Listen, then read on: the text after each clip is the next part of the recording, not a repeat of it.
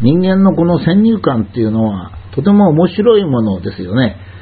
私はあの非常にこう若い時から、まあ、さんじゅうかよんじゅうぐらいの時からですね、えー、っと脳というのははたちを過ぎると萎縮するとかですね、えー、っといちねんに何万個の脳細胞が脱落するとか、なんかそういうことをもう散々聞いておりましてですね、やっぱり年取ったら、えー、少し頭が鈍くなるんだな、若いうちに研究しておかなきゃいけないとかですね、えー、少し年になって物忘れなんかしますと、あやっぱり年になったからちょっと物忘れするようになったなとか、度忘れするようになったなと、まあ、こういうふうにですね、もう固く信じてきたわけですよ。ところがこの前あの脳のですね、本当にこうトップクラスの先生と落ち着いてお話をしている時にですね、えー、年を取ったら脳細胞が脱落するっていうのはそんなことはないっていうようなことをおっしゃったんで、えー、私がですね、え、それは嘘なんですかとこう聞いたんですね。この私の聞き方は実はですね、まあ、嘘っていう話は少しここでは不適切なんですね。というのは、私が嘘っていうふうにつくのは、知らなかった違う間違ったこと言ってる場合は私嘘って言わないんですよね。知ってて間違ったこと言ってる場合嘘ってこう言うんですけど、この場合ですね、私がその先生に嘘って聞いたのはですね、あまりに今まで聞いてたことと違ったもんですからそれを確かめる意味で少し強い言葉で聞いたんですね。そしたらその温厚な先生なんですけど、学者の本当に温厚な先生なんですが、え、嘘だったんですとこうはっきり答えられたんですね。もう本当にびっくり仰天しました。そしてそれからいろいろデータを見せていただいたり、まあ、説明を聞いたりしますとですね、まあ、結局まあ非常に簡単に言えば、同じの脳を同じく使ってれば脳は萎縮しないということなんですね。えー、つまり例えば我々はまあ小学校の時とか中学校、小学校の時はもう本当に無我夢中で勉強するじゃないですか。まあ、遊びというのも勉強ですよ。例えば一つ一つ、えー、友達のと喧嘩の仕方から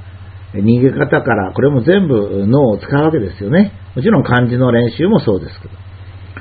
えー、それがずっと続くわけです。特にまあ大学受験なんかありましたから、高校の時なんかもう本当によく勉強したわけですよね。ということは脳はものすごく活躍してたわけで、えー、それで脳が増えたりするのはいいですよね。ところがやっぱりはたち以上考えますとね、やっぱりそんなに脳を使ってない感じもするんですね。でだんだん年取ってきますと面倒くさくなりますので考えない。そうすると脳が萎縮する。考えてみれば当たり前ですよね。だって運動しなければ筋肉が落ちると、えー、そういうことですからね。適切に使わなければリストラされる。えーまあ、鳥インフルエンザの時に私あの札幌のお医者さんが言ってたのが非常にこう印象深くて、このブログでも何回かお話したと思うんですが、えー、鳥インフルエンザは過度に防止しちゃダメだと。例えばあの頃、えー、養鶏場の鶏をですねにじゅうまんばい一度に殺すっていうようなことがあったので、そういうヒステリックな社会的な反応しちゃダメだと、まあ、そのお医者さん言ってたんですね。江戸時代から、えー、カモが保健庁で大陸から渡り鳥が渡ってくる、まあ、そういったその鳥インフルエンザウイルスの中で日本人は生活してきたんだと。それをあまり頭をこう優先して徹底的に撲滅したら、我々の鳥インフルエンザの、えー、に対する、まあ、あの抗体が免疫系ですね、免疫系が衰えてしまう、リストラされてしまう、そんなことは人間の知恵ではないというようなことを言われて、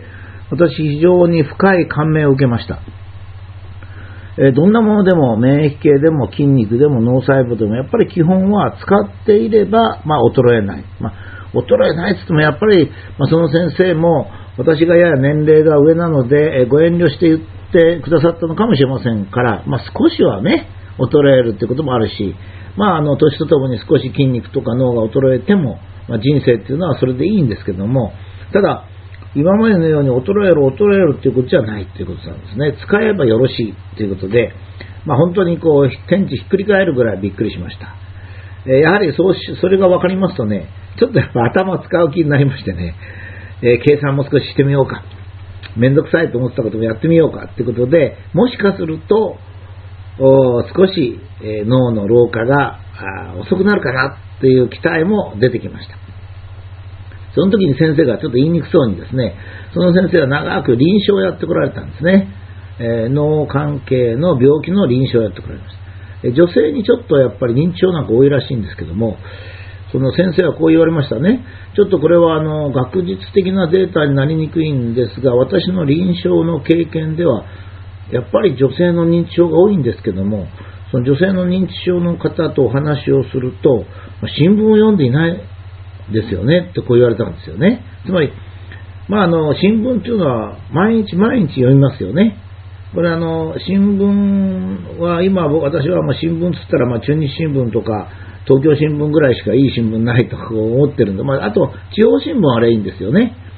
地方新聞はいいんですけど、朝日とか読売とか産経、あ、産経はまだいいかな、日経新聞なんて読みますともう嘘ばっかになっちゃいますからね、あまりお勧めできないんですが、えーと、毎日少しでもこう新聞を読んだりすると政治とか経済とかちょっと脳を使いますよね。まあ、女性の方はどちらかというとこう買い物なんかしなきゃいけませんから、折り込み広告なんか見ますので、やはりちょっと脳を使わないからじゃないかと私は実は思うんですとその先生は言われました。まあ、それは臨床の長いご経験からなので、まあ、必ずしもその学術的なことではないんですが、まあ、そうかなと思いましたね。えー、少し、えー、難しくても、まあ、本を読んだり、本でもやっぱり小説もいいんですけども、やっぱり感情的なものではなくて少し論理的なものがいいんでしょうね。あの私は最近ですね、あのえー、音声、まあ、こういった音声 YouTube でもですね、あの画像でもコンピューターに入れておきまして、あんまり画像見ないんですけど、実は音声だけ聞いてるんですが、随分の刺激になりますね。新しい知識も随分増えますし、僕はまあ歴史とか科学が好きなもんですから、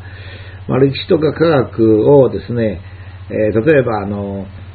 越境物質って面白かったですね。あの黄砂とか、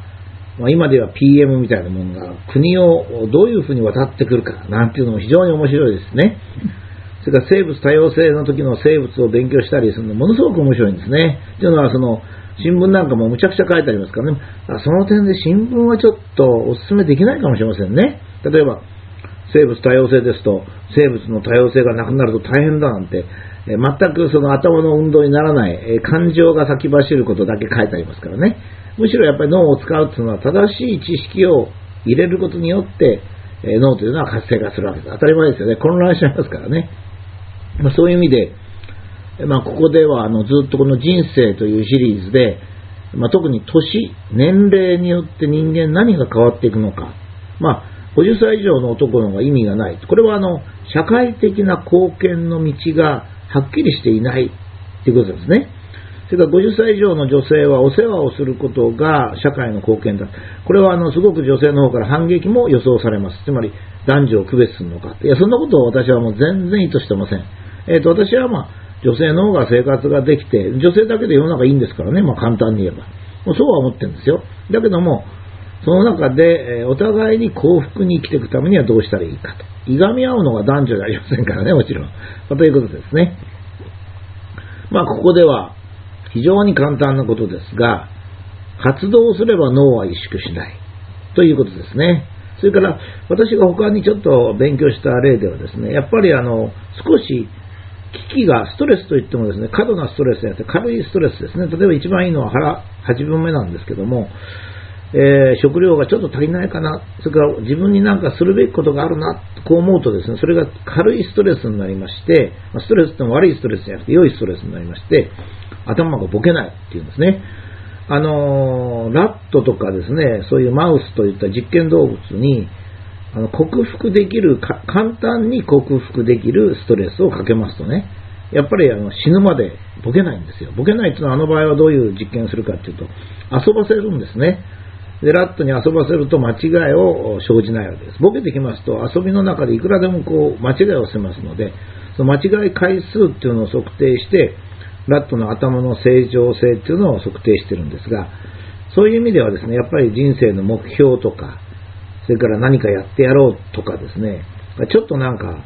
えー、働かないと少し生活があの安心できないとか、何かの刺激があると、まあ、一番いいのは男女関係なんでしょうけど、まあ、男女関係っていうのはね、あんまり、えー、家庭を持ってる人にはお勧めできませんので、えー、まあいろいろその人で考えてる、そういう刺激のもとがあって脳を使うっていうのが一番いいんでしょうね。私はまあそんな風に思いました。